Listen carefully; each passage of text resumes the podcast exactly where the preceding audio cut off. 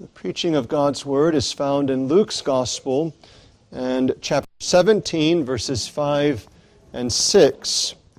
It's worthy to note that this comes after a number of instructions and parables of the Lord Jesus Christ, the rich man who had a steward, and likewise uh, the rich man and Lazarus, and as well, most immediately, this acknowledgement of the need to be watchful against introducing stumbling points and the need to forgive those who sin against us, even so many times as seven times in a day we should forgive him. We read then verses 5 and 6 of Luke 17. And the apostles said unto the Lord, Increase our faith. And the Lord said, If ye had faith as a grain of mustard seed, Ye might say unto the sycamine tree, Be thou plucked up by the root, and be thou planted in the sea, and it should obey you. So we come to consider these words of Christ. It's worth remembering that his instruction, his promises, and his commandments provide us a depth that is beyond us. We can understand as Peter elsewhere testifies, How often should I forgive my brother who sins against me? Seven times? And we can get our minds around those kinds of things. But when Christ comes and says, Listen, if your brother sins against you seven times in one day, confessing his sin, you are to forgive your brother, and that from the heart.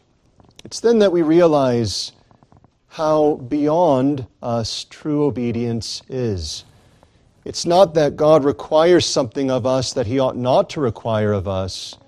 It's that the true demand of God's holy kingdom is far beyond the reach of natural man and natural strength. Let's be clear. In yourselves, even as Christians, in yourselves, you do not have the ability to fulfill what God demands. The disciples are brought to be made aware of this.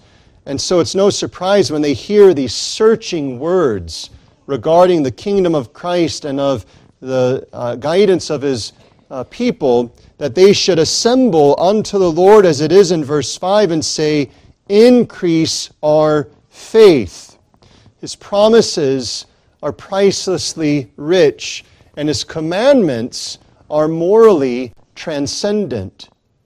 There is a form of so called Christianity that makes Christian living to consist in the externals. Well, you dress this way, you look that way, this is what you say, this is what you do. And yet, when we assess Christ's commands, we see that he cuts through all of that nonsense. And he says, if you think my kingdom consists in those things, you are mistaken. An ape can do the things that moralists say. But I come to you and say, you're to live with full love to God and full love to man. You're to live treasuring righteousness and mercy. This is to characterize you. You are to be far superior to the world because you live as children of God.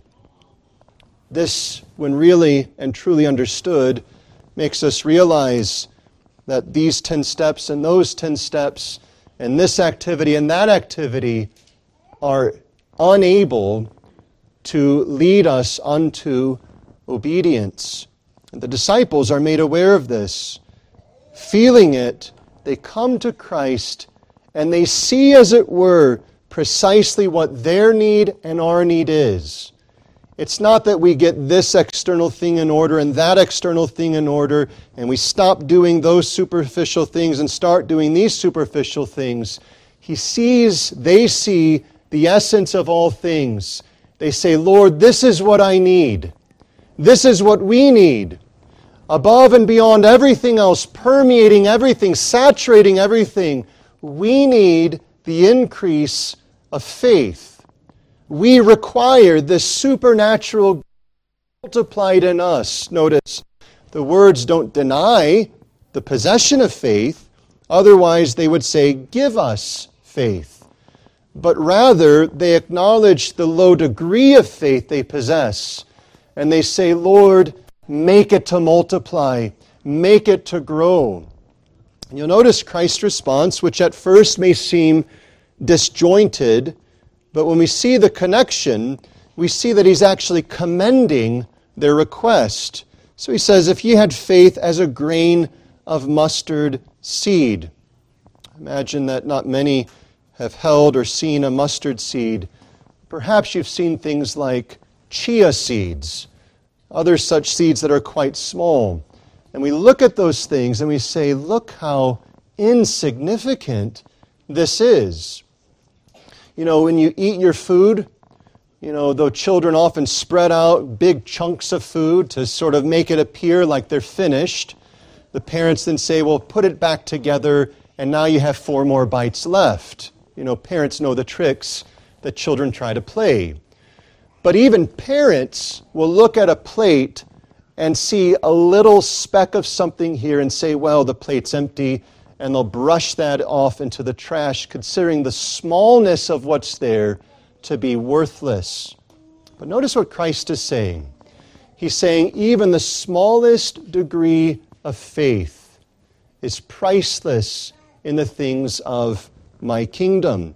If ye had faith as a grain of a mustard seed, of this smallness, ye might say to the sycamine tree, perhaps sycamore, perhaps other type of tree, but whatever the case, this tree, be thou plucked up by the root, and thou and be thou planted in the sea, and it should obey you. This is a proverbial expression. Elsewhere, Christ appeals to mountains and other such things.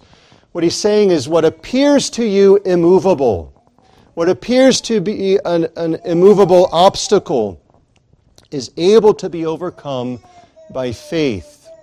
And so when the apostles look at this, and they say, Oh God, how should we ever realize the depth of holiness, the depth of righteousness, the depth of self denial and love and sincerity of following you? How shall we ever do this?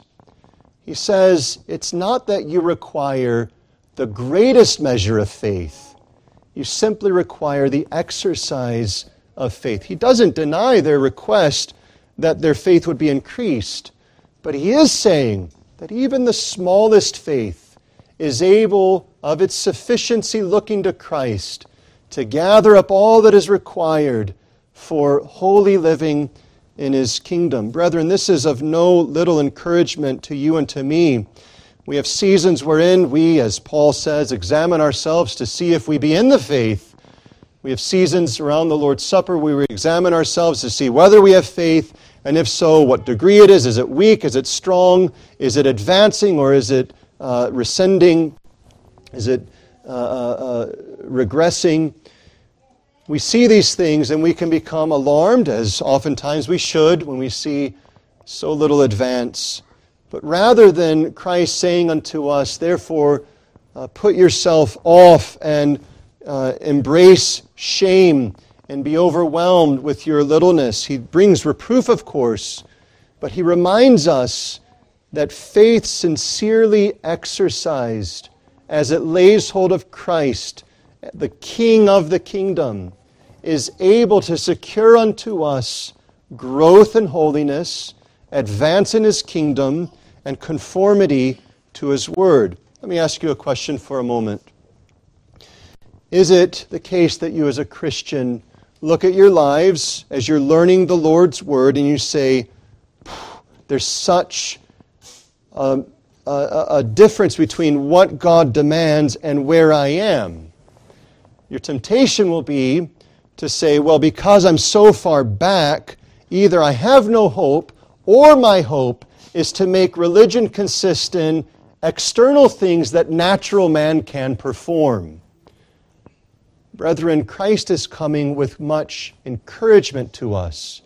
He's saying, You don't have no hope, and you don't need to revert to what the world can perform. You need to again look unto me, to trust in me, and to draw from me of the wellspring of salvation all that I supply, that every obstacle before you would be removed. And so he reminds us and directs us to the exercise of faith, whatever degree it is we have. So consider then three things as we look at this request and the Lord's commendation. Firstly, the relationship of faith and obedience. Secondly, the efficacy of faith. And lastly, the increase of faith. So, firstly, the relationship of faith and obedience. When we truly discern God's requirements, we truly discern our lack. Christ makes this plain in the Sermon on the Mount. He says, You've heard it said, shall not kill. I say unto you, he's not introducing something different than what has been stated earlier in God's Word, but he's specifying, he's focusing our attention on this fact. Our inward disposition must be free from murderous intentions. Our mouths must be free of words that have the seed of murderous pursuits. He says, You've heard it said, Thou shalt not commit adultery. And yet then he turns and says, The man who looks upon a woman has already committed adultery in his heart. So Christ is instructing us in what is known as the spirituality of the law. You see, when we think that true religion consists in mere externals, as the Pharisees did, we actually introduce a form of religion that you and I can accomplish. We can do those things. It's not that hard to be free of murder. It's actually not that hard to turn off the internet and not look at pornography. It's actually not that hard to do the outward things in such a way that men say, Oh, you're doing what's right. It really isn't that hard to come to church. It's really not that hard to read the Bible. It's really not that hard to do the outward things. What the problem is in our age is that men are casting off all restraint and they don't care about those things. But so soon as the heart gets pricked and says, I realize God requires these things of me, it's not that hard to do the things outwardly that are required. The Pharisees were masters of this. You want to see a conservative, you want to see an orthodox theologian you want to see a modest person? Look at the Pharisees and their households. All of those things were in order. And yet, as Christ said, you are as whited sepulchres.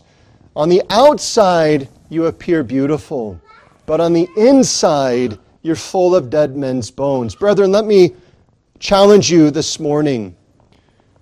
What is your true religion?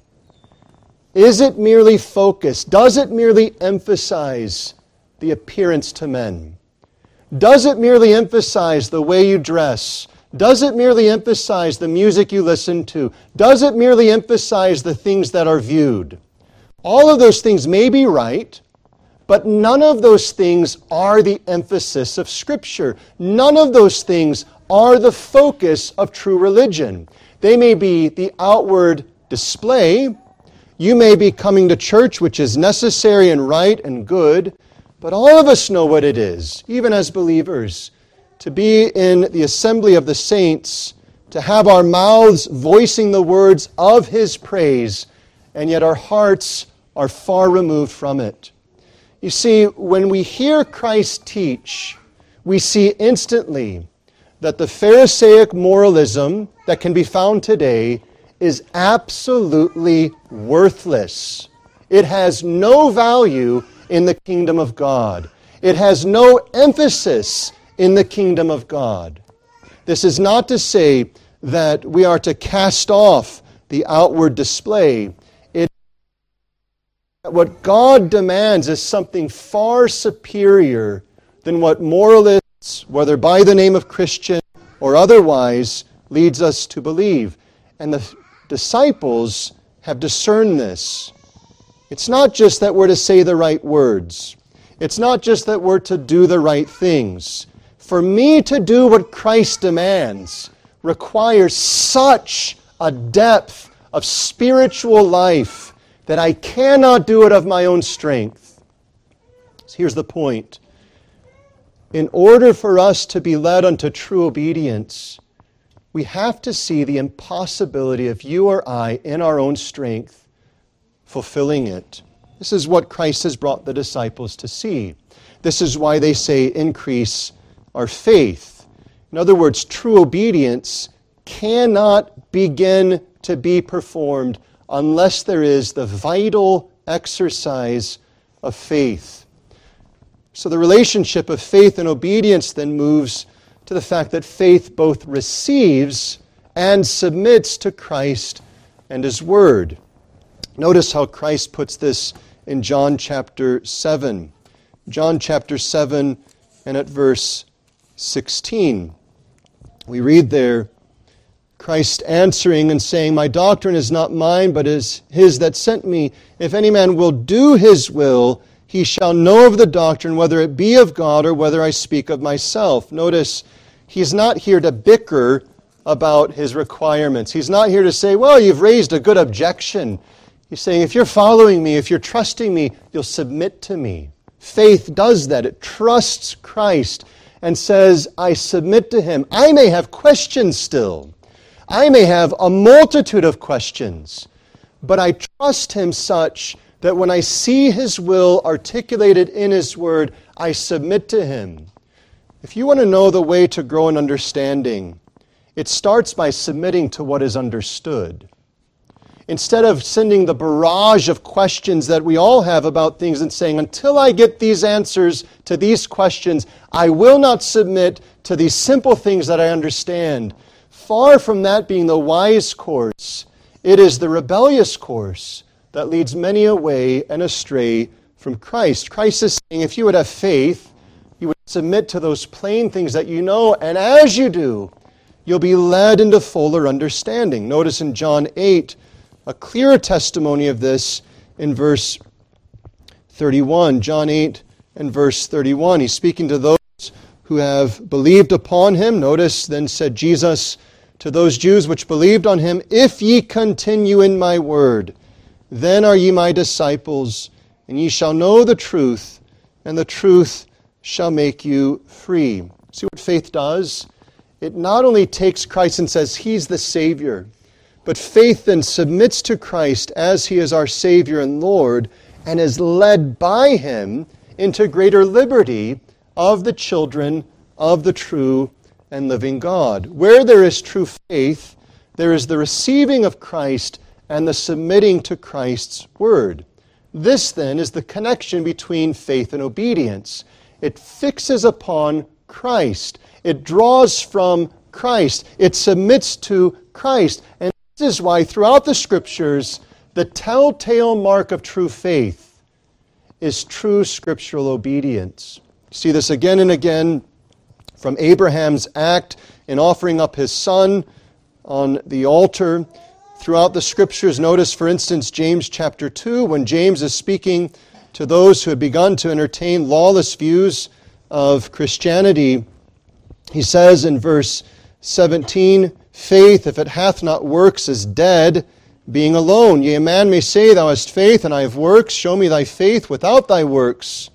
I will show thee my faith by my works. Faith is the display, the outward sign and uh, a testimony, uh, or rather, works are the outward display of faith within.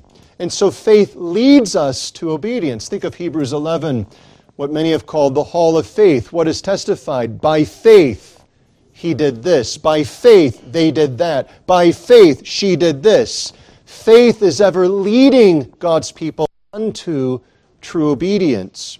So that in Galatians 5 and verse 6, Paul says, faith worketh by love. So you see the connection.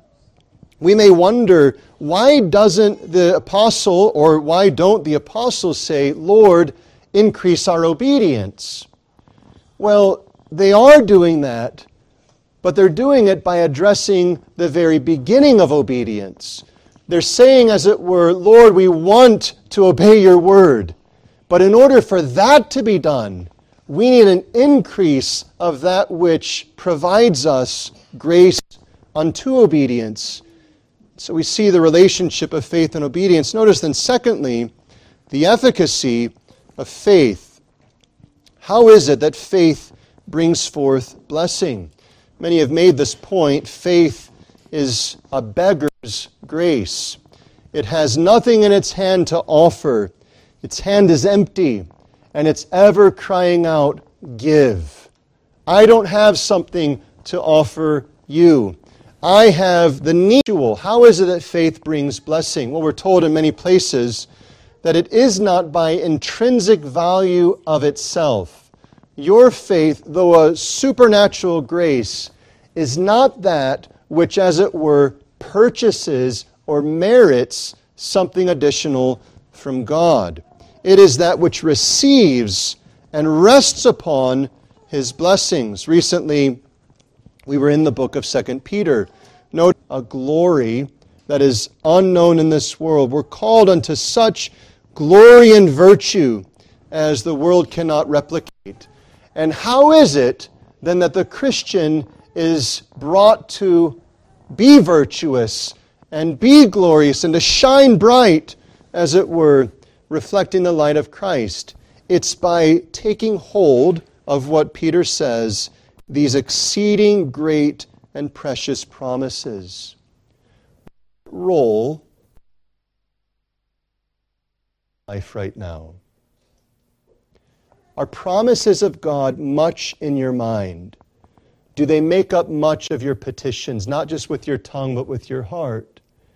Because, brethren, if they aren't much in your mind, whatever else is going on, you are stumbling in the way of holiness. The promises are the food that strengthen the soul. The promises are the water that gives refreshment to the soul. Without the promises, you have no strength. Without the promises, you cannot walk. Think of your children or children of others. You know, we can teach them everything they're supposed to do. We can say, this is what you're supposed to say, this is what you're supposed to do and behave, this is what you're supposed to work, and all these different things. Here's how you do your lessons and everything else. But imagine teaching them all of those things English, grammar, literature, math, Bible reading, all of the spiritual disciplines, and yet for even but a day, withhold from them water and food, and see how well they'll perform those things they're instructed to do. They'll faint just after one day. Imagine you extend that for two days, or three days, or a week, or a month. Eventually, they wither away and die. Brethren, Christ has set before the apostles rich instruction of kingdom living, and the disciples rightly discern if ever I am to fulfill these things, I require faith that draws from your promises the rich storehouse of supply. So I ask you, with sincerity, to assess what role do the promises have in your life? Because if they aren't central, your soul is withered. If they aren't the main focus in deriving strength, then there's no doubt but that the outside is but an earthly form of a display. Because faith rests upon, receives, and lives upon the promises of God. And the reason for this is that these are given that we may be partakers of the divine nature. What's he saying? It's by the promises that we're, as it were, drawn into fellowship with Christ. It's by Christ that souls are strengthened. Promises are the means for us to draw near to Him and to be assured of His goodwill to us and of His supply to us. Think of it this way it's so simple, of course. The world perverts it and corrupts it. But sincerely spoken, three words in English are among the most powerful. The words, I love you. They can be perverted, they can be corrupted, they can be spoken falsely, they can be spoken without sincerity. All of that is true. But when it is that the words spoken, I love you, are conveyed with sincerity and are understood as being received with sincerity, the soul of a relationship begins to flourish. Christ comes to us by his promises, and he assures us of his love. He assures us of his provision. He assures us of his disposition toward us of kindness and mercy and goodness. And it's this, knowing Christ, living by faith in Christ, fellowshipping with Christ, that we're strengthened. Those of you who are married will know this. Everything in your life can be a wreck. All your relationships, parents, even children, people in the church, people at work, all of that can be a wreck. But if your marriage is soundly founded in a fellowship of love, you find a source of even earthly strength to carry on. Well, whatever else is going on, at least I know my husband loves me. I know that my wife loves me. And when that's in order, there's a strength to press on. Well, brethren, there is a love which transcends the love of spouses, of parents, word upon word, expression upon expression upon his bride, testifying of his love. This quickens her, even she slumbers and backslides, and he comes to her and he says, Open unto me. And she says, Listen, I've changed and I'm in bed and, you know, I can't get out of bed. It says that he reaches through and he expresses his love, and what happens? Her soul is quickened she gets out of bed, and now her soul is beginning to be restored, seeking her beloved. And as she seeks him, she's asked, What is your beloved more than any other beloved? And what's her response? Well, she lists all of these perfections of him, but the summary is so full, comprehensive. Yea, he is altogether lovely. That's the soul that knows the love of Christ. That's the soul that shakes off backsliding. That's the soul that casts off formalism. That's the soul that is full of life and love, knowing the love of Christ. That's the soul that is strengthened. And how is it strengthened? By faith in the word of the groom. So it is for us. Faith receives his promises and by his word, our souls being strengthened are moved unto all not worldly obedience, not obedience that the world can muster, but as Catechism says, unto all new obedience. It's from a new principle. It's not from white knuckling it through. It's not from saying this is right, that's wrong. Well, the world's doing this, so we're going to do this. There's a new motive.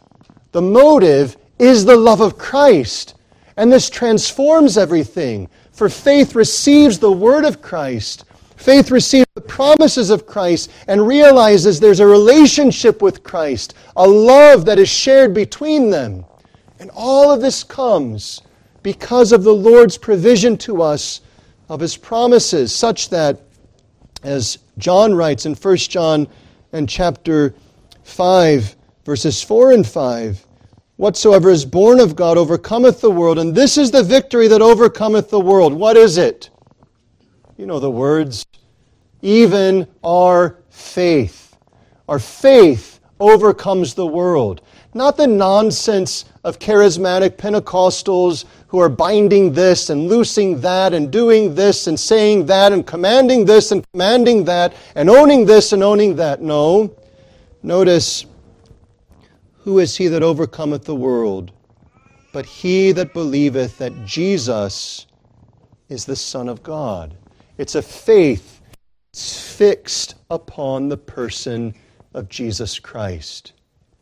It's not just some general notion of faith, it's a faith that looks to Christ, draws from Christ, rests in His Word, knows the enriching delight of His grace and delights in Him increasingly as He delights in us.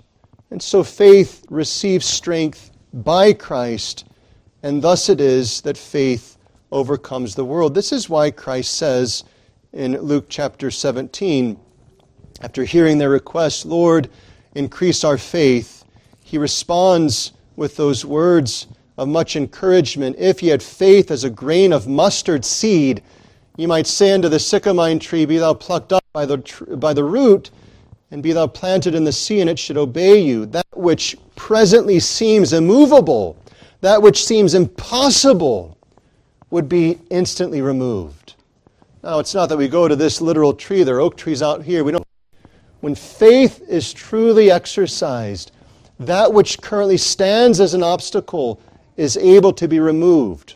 The efficacy of that is not in our wielding of faith, but rather in our faith laying hold of Christ, who is perfect in strength. This leads us then, finally, to the increase of faith. Brethren, if once you understand these things, if once we truly and sincerely grasp that it is faith which must increase for all other graces to increase, then it is that we'll ask the Lord for its increase. We ought to pray, of course, Thy kingdom come, Thy will be done, in earth as it is in heaven. We ought to pray for fuller conformity to the law of God. All these things are right and good and needed. But we have to see them in connection to that which is the supply for those others to advance. And so, for the increase of faith, we must first see our need. This comes by seeing, of course, the radical demand of Christ. Think of this expression elsewhere stated If you would be my disciple, deny yourself, take up your cross, and follow me. Now, to you and to me, those words we trust are becoming more powerful in our understanding. But the idea of denying ourselves in our culture is a thought that is denied by the world. Deny yourself? Why would you do that? Indulge yourself. You deserve this, right? If you have the television on for any length of time through commercials, you'll see that the advertising is focused on this thought. You deserve this. You ought to have that. You need more time. You need this car. You deserve a bigger house. You deserve a bigger wage. You deserve time off. You deserve this piece of chocolate. You deserve time away from your children, time away from your husband. You deserve time with your friends. You deserve time here and there and everywhere. And Christ comes with this testimony if you're going to be my disciple, here's a number one lesson deny yourself. You stop seeking your own. But then he adds, which becomes more radically beyond us take up your cross. There's an instance in the scriptures, of course, where we see one taking up literally his cross. It's the Lord Jesus Christ. Taking his cross, too. He's taking it to the place of his tortuous death. And Christ is saying, You're going to be able to realize this. You're no longer your own. You're going to face excruciating, difficult scenarios that demand your death. If you're going to obey me, there are going to come points in your life where you're going to have to be, as it were, in your mind, in your thought, in your assessment, as dead. And that's going to demand certain things that are difficult. Paul says it, of course, in Romans chapter 8 that we are to mortify the deeds of the body. We're to put them to death by the Spirit that we may live. Well, brethren, when we see this, we ought to see this is something that neither you nor I have the strength to perform. You don't have it. I don't have it in ourselves. We don't have it at all in ourselves. So it leads us to the source of these things. It draws us to Christ, and we cry out to Him, Lord, increase our faith. Cause us to grow in the knowledge of your grace and the strength that you supply. You see, we must come to terms with our need, which is beyond what we can supply, which then leads us to seeking the supply from Christ. What do the disciples say? They come unto the Lord. There are many who hear from the Lord and draw within themselves and say, I'm going to do this, I'm going to do that, set my family in order, I'm going to do this in the world, I'm going to do this in the church, but they actually fall short of coming near unto the Lord. The apostles come, seeing, weighing, feeling what is beyond them and they come unto the Lord and they say, Increase our faith. Brethren, is this where you are this morning? It may feel a place that is awkward, that is difficult, perhaps even that is shameful, because inbuilt within us as sin remains is this thought that we need to perform of our own strength that which satisfies God. And there's propriety in that under the covenant of works. The covenant of works says, do this and live. The covenant of works says you're to perform this in order to gain righteousness, which is faultless. But here's the problem neither you nor I stand any longer in innocency and with power to fulfill the covenant of works. Our first father has sinned. We ourselves are conceived in sin and brought forth in iniquity, so that we have not strength to provide the performance required under the covenant of works. So when we hear what God requires, we are to see the reality of it, not to make it something that's within our grasp, but to see it as beyond our grasp, and thus to go to Christ and say, Christ, if ever I should make any advance in the way of holiness, it will only come as you supply my need. This starts to change our approach to holy living, to godliness and piety. It starts to change our own approach to personal piety, to family piety, to public piety, because it actually orients us to the wellspring of salvation. We start to see the preeminence of Christ not only in his person, which is truly preeminent as the Son of God, but in his provision that he, think of how Peter says it. Christ turns to the disciples after many leave him and say, Will you also go? What does Peter say? Nope, it's our duty. We're going to stay here. We're going to do it. We've got our stuff in order. We've got it all ordered. No, he says, You have the words of life. Where shall we go? We can't go anywhere but where you are. If ever we have hope of life, is to be found as we hold fast to you. They don't cry out their duty, they cry out their Savior. You see, their lives are being transformed. Brethren, if we're to increase in obedience, we must have the increase of faith. And faith's increase comes by grace from Christ. So the increase of faith is what is sought because it is that which leads to the increase of all true obedience, of all holy living because it lives by faith in the Son of God who loved us and gave himself for us. Well, brethren, as we close, we could impress upon our souls what has been stated several times the transcendent demand of God. It demands what we cannot provide of our own strength. This is needed to be known. We can see indeed the necessity of faith, and that's indeed acknowledged by the disciples and by Christ. But for a moment, Consider assessing yourself. How do you go about obedience? Some might be led onto a form of obedience that, frankly, is humanly possible and be content with it. Christ calls us to that which is humanly impossible. And he actually presents it to us to make a sense that it is beyond us. We can't touch it without Him giving us life. But instead of this casting us down in ourselves, the question then is what does it do for our souls with reference to Christ? We see a beautiful picture. The apostles come to the Lord and say, Increase our faith. When you're praying for the increase of obedience, when you're praying for the advance of holiness, God opens to you uh, something that you haven't seen before, or something that you've seen, but new circumstances make you to see how beyond your strength it is. What's the first request from your mouth?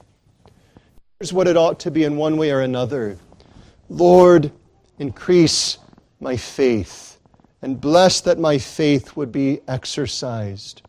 You see, what it does is being informed by God's word, being informed by His law. It doesn't direct us to the law. It doesn't direct us to those things, it directs us to the person of our Savior. This doesn't mean we disregard the law or disregard His commandments. It means rather, if ever we should fulfill His law and fulfill and walk in His commandments, it will only be as we hold fast to the person of Christ who supplies unto us our need. Is that what your soul is doing today? Those of you who have parents or grandparents, is that what you're impressing upon your children? Here's a reality your children, my children, all children cannot perform what is required except they be converted. Do your children know that? Are they pressed with that truth every day? Unless you're converted, you cannot advance in the kingdom of God. Unless you're brought to faith, you cannot even begin to walk in the way of the Lord. You can indeed put on the uh, appearance, you can put on the show and display. But as far as the truth of God's kingdom, except you're converted by His grace, you cannot grow because there's no life. Now, here's the privilege God has placed you in His covenant where He instructs and guides and the means of grace are administered. But don't mistake the covenant with conversion. You need that God who says, I will be your God, you will be mine to convert you. Parents, we need to instruct our children in the scriptures and catechism and commandments and all of these things. But we must be foremost in beseeching God to have mercy upon our children that they would be converted, that unto them would be given true and saving faith. Otherwise, they can act the part, they can speak the part, they can look the part. But so were the Pharisees, acting, looking, and appearing the part.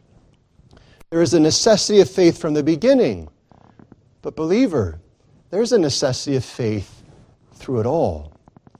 Your need and my need is ever to come to the Lord Jesus Christ on new discoveries of what He demands, on new discoveries of how this applies, and to say, Oh God, it is my desire to walk in your law. What is Psalm 119 often saying? Quicken me Enliven me. Give life to me that I may keep your word. That's what the apostles are saying. Increase our faith because as you give us faith by your grace, you give us life that we may walk in your word. Is this explicitly and fundamentally your focus in your growth in holiness? If it's not, it needs to be because there will be no true holiness cultivated unless it is cultivated by the supply which Christ gives. But, brethren, we close with an encouraging word. We noted this in passing. The apostles say, increase our faith. And sometimes we think the only way I have hope of living as God would allow me is if my faith multiplies 10 times over. There are benefits and blessings that come by the increase of faith. We read this earlier, and we see it out in the scriptures. Why could we not cast out this demon? Well, this kind goes out with nothing but fasting and prayer. That's a mature expression of faith. There are things that are reserved for those who have grown in faith. But do not overlook Christ's drawing near to us in encouragement. He doesn't say, You're right, apostles. Your faith must grow exponentially before you have any hope of following me. He says, No, if you have faith the grain of a mustard seed, if you have but the smallest degree of faith, you have that which opens to you advance in the kingdom of God against sin, against temptation, against the world, and against Satan. So, what is our calling? It is whether we have small faith or large faith, weak faith or strong faith. It is to look to Christ, who is calling us unto himself, and who says, You want help in your marriage? You want help in your workplace? You want help with your children? You want help in your personal obedience? You want help in uh, personal piety? Come to me. Rely upon me, even though your faith is weak, and you will see victory over the world. For this is the victory that overcometh the world, even our faith. And this faith is in Jesus Christ, the Son of God. Brethren, be not discouraged with the smallness of your faith, but rather in the smallness of your faith, look to the greatness of your Savior, who says, I am your hope, I am your supply. And as you look upon me, I will guide you as your shepherd. Would you stand with me for prayer?